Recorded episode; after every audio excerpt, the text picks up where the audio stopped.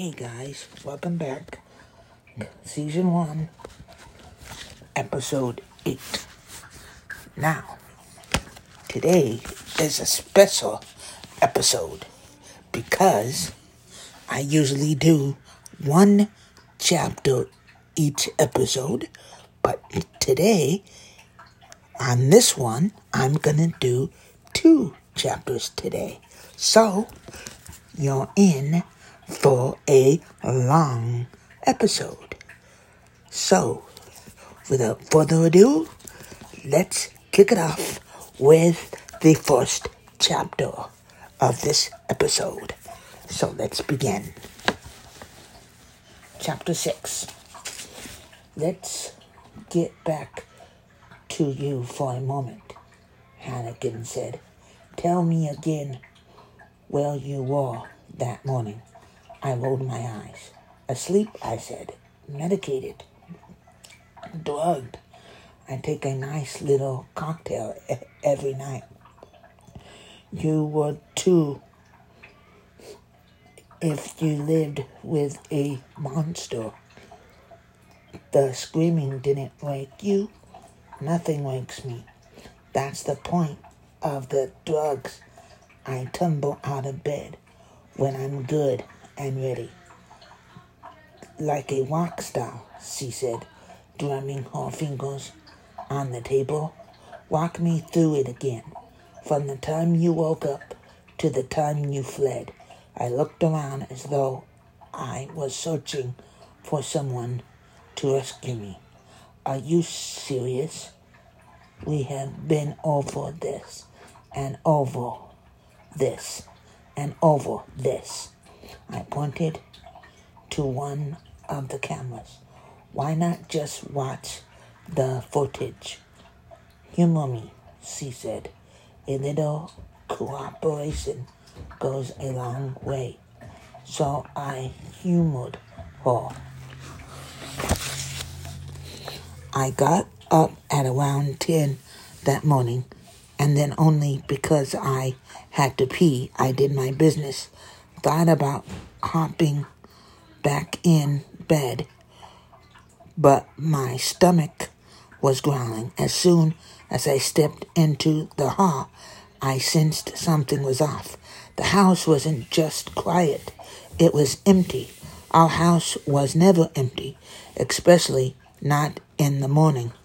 I went to the top of the stairs and called Anthony's name, then Sarah's, then Serena's. Crickets. I started down the steps.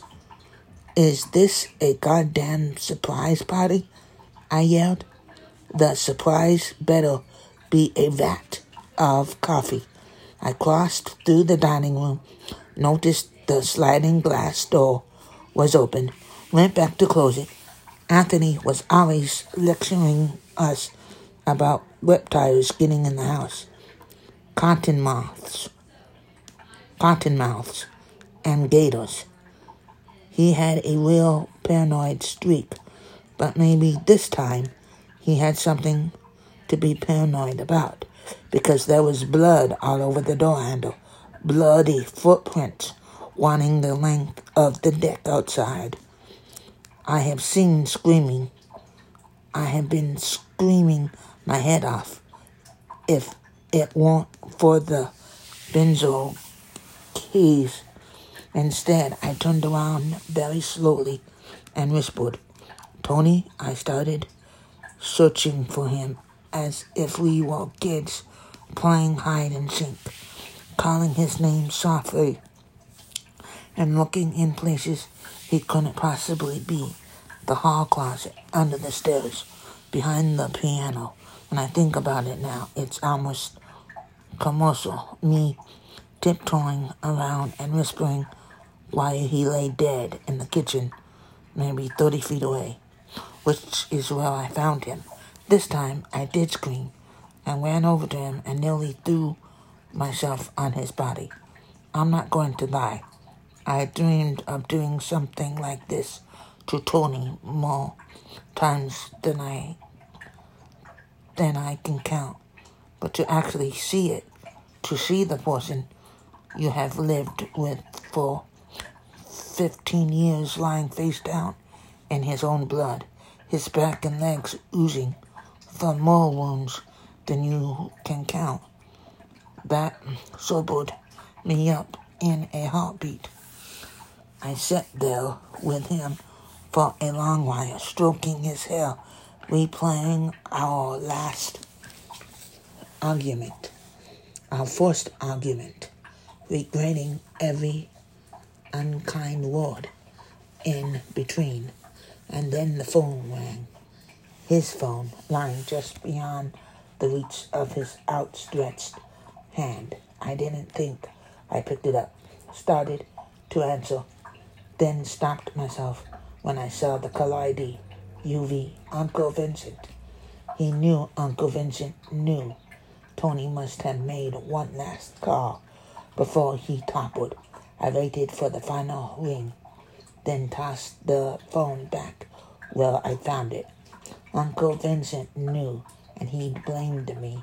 I had no doubt. He never liked me, never made any bones about it, and there'd been an incident, maybe a month earlier, a family gathering, family in both senses of the word. Tony got drunk, I got drunk, we did what we always did when we were drunk, only this time there was a full bouquet. Hard to watch us go at it with Uncle Vincent at the helm. Everyone there heard me tell Tony I'd cut his throat the next time he fell asleep, and now Uncle Vincent would be coming for me. Chances were he was already on his way. Jesus Christ, Tony, I said. What am I going to do? I was hyperventilating. I actually smacked myself. I wasn't thinking about my dead husband anymore. I was calculating how long it would take Uncle Vincent's man to get here. I ran upstairs. I knew what came next, what I had to do to protect myself. Every mafia wife prepares for flight. We come up with a plan and rehearse it as we lie awake in bed. We compare notes in hushed voices, in back rooms, at birthday parties, bridal showers, barbecues. What would you do if it all fell apart? If the FBI came knocking?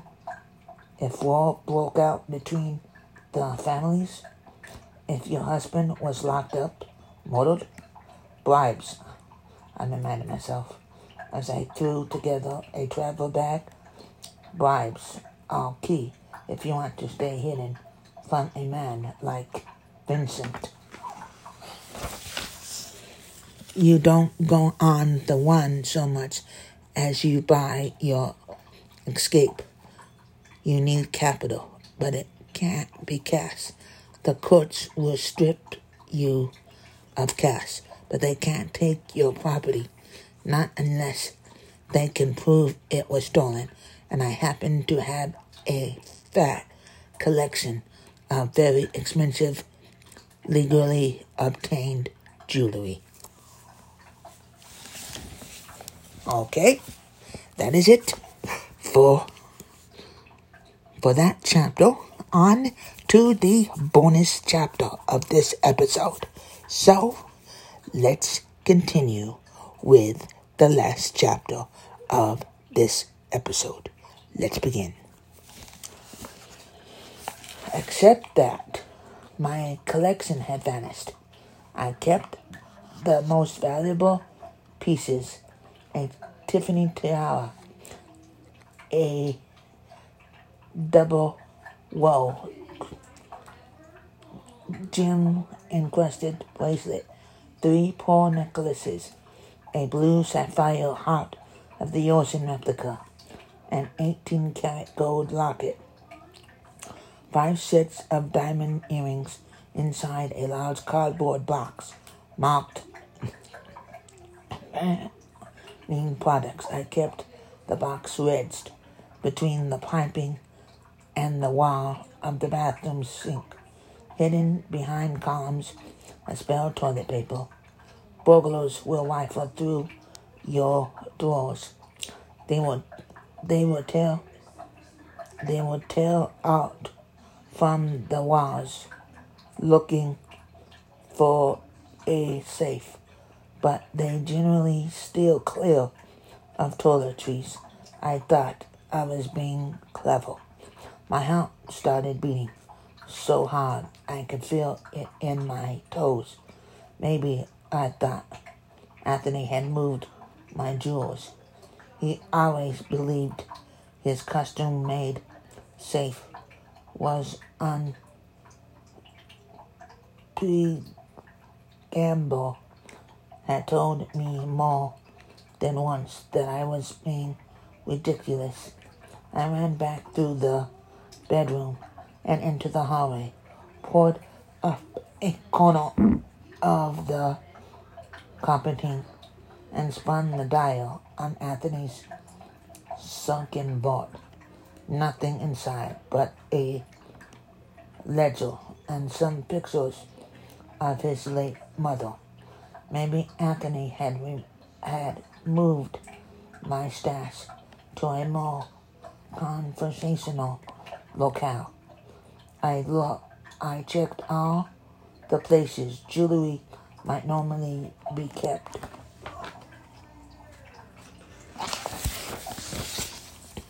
The engraved mahogany case on my vanity table, my dresser drawers, my desk drawers are empty, every last piece gone. Who else would have known to look in that box under the sink? I thought Sarah. I thought Serena. I thought Sarah and Serena. Had they teamed up to kill Anthony and rob me? The idea didn't sit right. We'd always gotten along, even gone on day trips together when Anthony was away. But then I couldn't remember the last time they'd both been absent on the same morning. At first, I felt betrayed. Then I realized it went beyond simple betrayal. They knew my history with Vincent, knew Florida's top crime boss would be only too happy to kill me, limb by limb. They sent me up. It was probably one of them who called Vincent from Anthony's phone. No more time for thinking. I heard a car pulling up the gravel driveway, moving at top speed, then hitting the brakes hard. I went to the window, peeled through the blinds. Vincent had sent his top dogs, Mr. Deoff, a connoisseur of long-standing, and Johnny Bortz, Vincent's go-to muscle. I watched them jump out of the sedan and take the porch steps two at a time. At least they had the courtesy to ring the bell.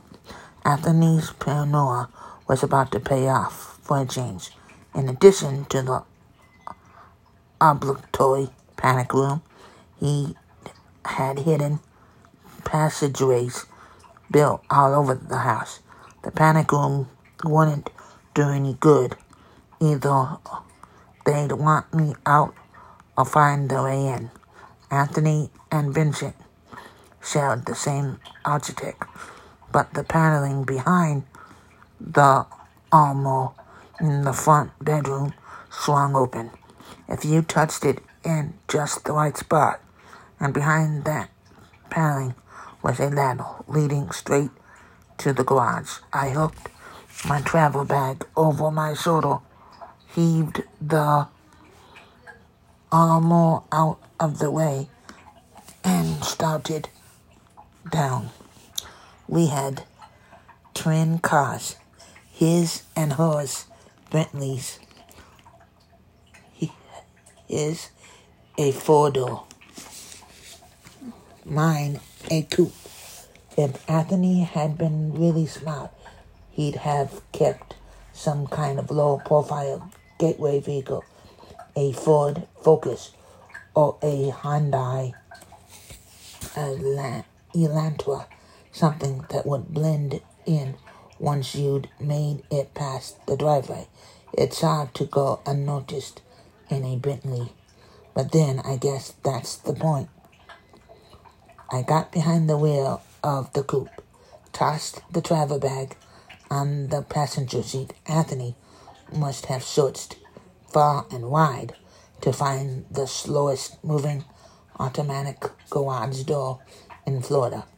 I watched it inch its way off the floor, counted to 50 before it even cleared the front bumper. Come on, come on, come on, I begged. My nose got the better of me. I hit the gas too soon, clipped the bottom of the door, heard an unholy scraping as it ripped the paint from the Bentley's hood. Outside, I floored it. Saw Vincent's men sprinting for the sedan and my willful mirror. I took our winding gravel access road at 80 miles per hour, kept expecting more of Vincent's goons to pop out from behind the bushes. If they had, I swear I'd have won them over. But the only button men I had to worry about were in the sedan on my tail. They were behind the wheel, and they were gaining steadily.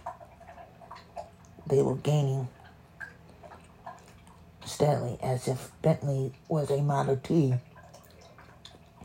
and they were driving a tricked-out Aston Martin. My best hope was to make the highway, didn't let the Bentley's engine put some distance between us. I ran every red light in the local town, passed a truck around a blind turn, took the on-ramp doing 100. They were right there with me.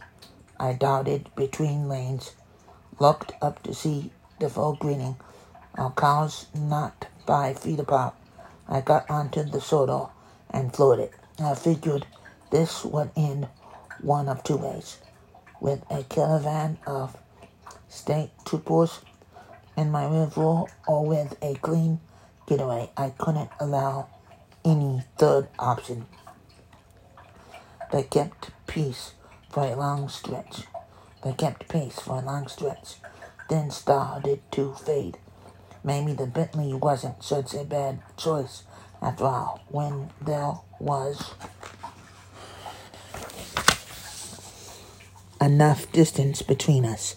I slipped into traffic, got off at the next exit, zigzagged down suburban streets until I was sure I'd lost them. I poured into a strip mall and practiced my deep breathing, reeling my pulse too slow. Then I started for Tampa, taking back roads all the way.